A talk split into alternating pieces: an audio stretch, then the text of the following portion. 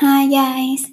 Today I'm going to do a little review from the book A Little Trouble in Amsterdam.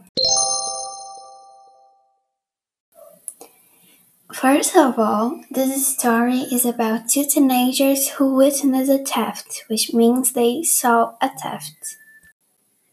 These two teenagers were siblings, more specifically twins.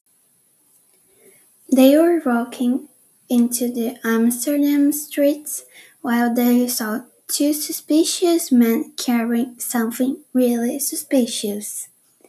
Then, the other day, they heard on the news that a steal happened just down the street. That was where they saw these two suspicious men.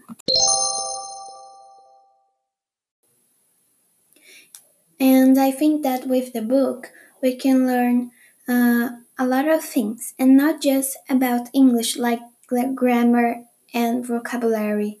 Also, that we shouldn't trust everyone because some of them are liars, and that we shouldn't give up from what we believe in.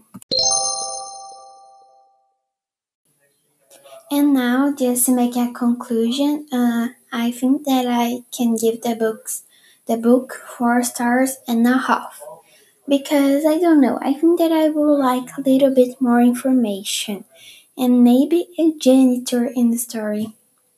I don't know. I think that it would match.